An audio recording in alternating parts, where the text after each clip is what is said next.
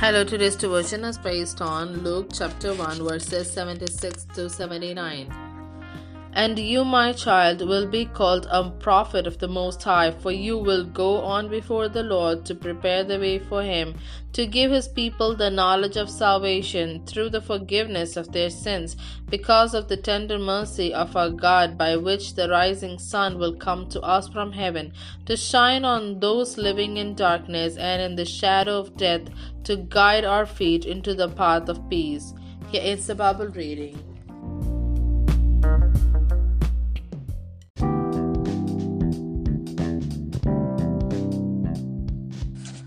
Chosen to forgive.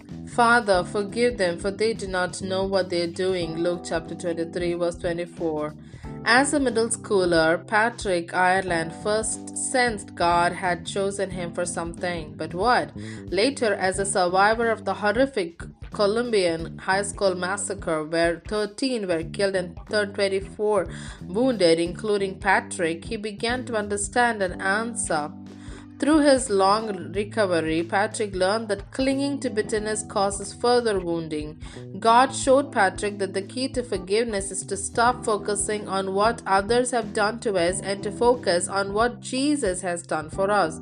Christ's word on the cross towards his tormentors Father, forgive them, for they do not know what they are doing, fulfilled Zechariah the priest prophecy of Jesus' forgiveness.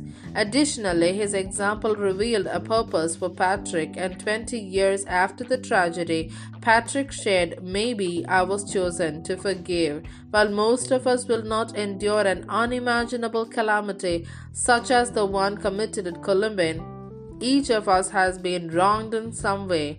A spouse betrays, a child rebels, an employer abuses. How do we move forward? Perhaps we look to the example of our Savior. In the face of rejection and cruelty, He forgave. It is through Jesus' forgiveness of our sins that we ourselves find salvation, which includes the ability to forgive others. And like Patrick, we can choose to let go of our bitterness, to open our hearts to forgiveness. Is your heart open to forgive? How might you experience more of the salvation Jesus died to provide by choosing to move forward, forgiving someone who has wronged you? Let's think about it. Dear Father, show me who I am chosen to forgive today and give me the strength to offer the forgiveness you died to provide. Amen.